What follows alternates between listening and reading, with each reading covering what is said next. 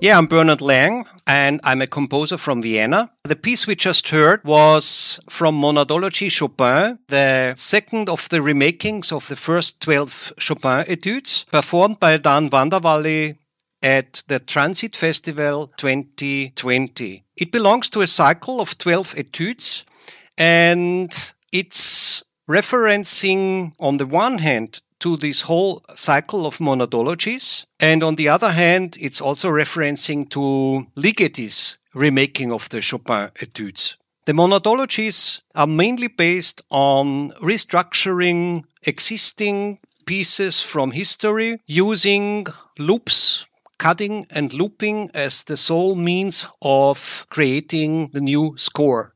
In the early monadologies, I used computers to do that, to cut up the pieces to grain granulate pieces to loop the pieces. In this late monadology, I already had discarded all the computers and kind of internalized the technique. And these pieces were done at the cutting board, so to say, at using the finale score, the MIDI file as a sort of video cutting system and I did all the looping and the count of the loops and the mode of looping just like an improvisation on on the computer. The result were these first 12 uh, pieces wherein the work extended over a couple of years and which were finished in 2020. With the monadologies, it's always the primary question. Why choose a certain existing score, why choose a certain composer for granulation. In the case of Chopin, it's a very personal reason. Uh, since these Chopin etudes had been pestering me over decades, where because I tried to play them and I never managed to do them in, in the original tempo, but it's it's it became some kind of sport and some kind of ambition to kind of master them. And they, they are a kind of nightmare for the piano player. Somewhere in the 80s, I read this article by Douglas R. Hofstadter, who examined uh, the emergence of patterns and loops in these uh, Chopin etudes. In his metamagical themes, there's an article on Chopin. And Hofstadter was recommended to me when I met uh, György Ligeti in Graz. He talked to me about Hofstadter and said, yeah, if you are into computers, you have to read this Hofstadter book. And reading Hofstadter on Chopin was the second incentive, which led to focusing on Chopin here in this in these monadologies. The monadologies uh, comprise of some 40 pieces, perhaps more. I lost count a little bit. And they start on uh, scores of early medieval music and range up to, to Ligeti, to Schoenberg, to 20th and 21st century. And the Chopin pieces have a structural impact on my technique since they are consisting of repetition structures by themselves.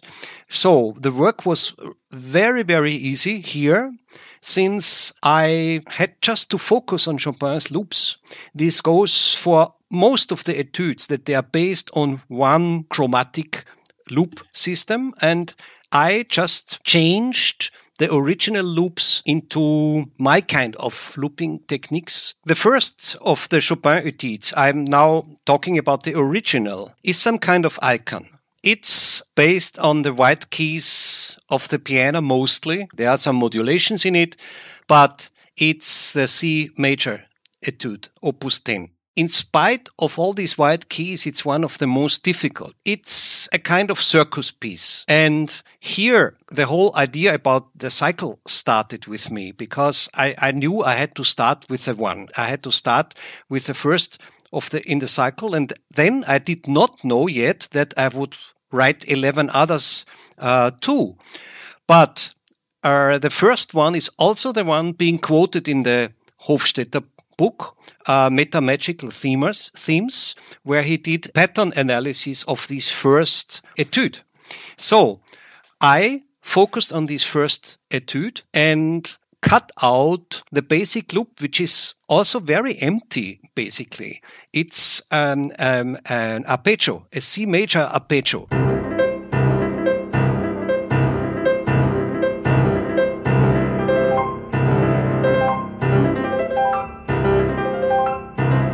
And in this, um, in this regard, this thing is also related to the first piece in the well-tempered piano, which also features this arpeggio and has a hidden chorale structure behind.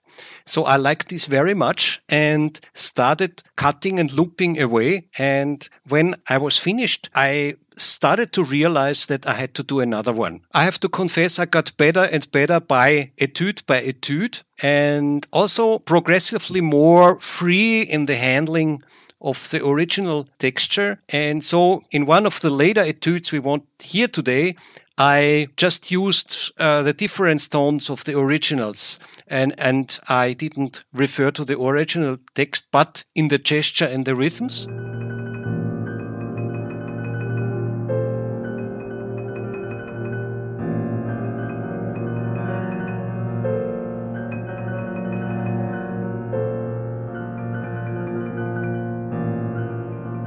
But here in this first one, I really referred to this iconic theme in the beginning, to this iconic uh, arpeggio in the beginning, and manically stayed with this arpeggio. When I referring to the monadologies and discussing them with journalists or players, there's always the question, Mr. Lang, why do you do this? Work like a maniac on th things which already exist what's the reason behind all this?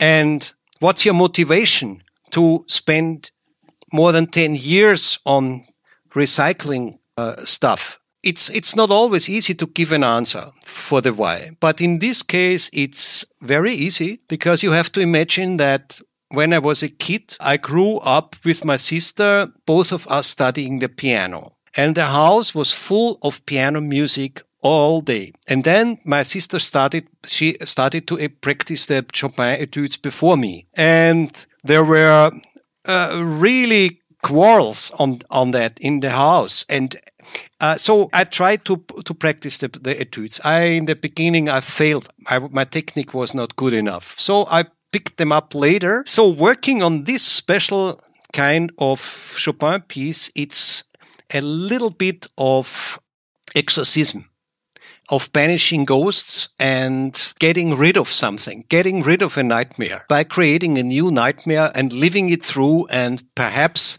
uh, reaching some kind of catharsis. I have to confess, I think when I heard them, uh, Daan Vandewalle playing these etudes for the first time in Transit Festival in Leuven in 2020 during the lockdown in front of an audience in a very special moment, I smiled because they are also these these nightmarish things also became kind of funny to listen to. So I have have the vision that I somehow managed to get out of a bad dream. We'll now listen to Daan Vandewalle's performance of Bernhard Lang's Monadology 36 Chopin 12 Etudes, and this is the first of those etudes.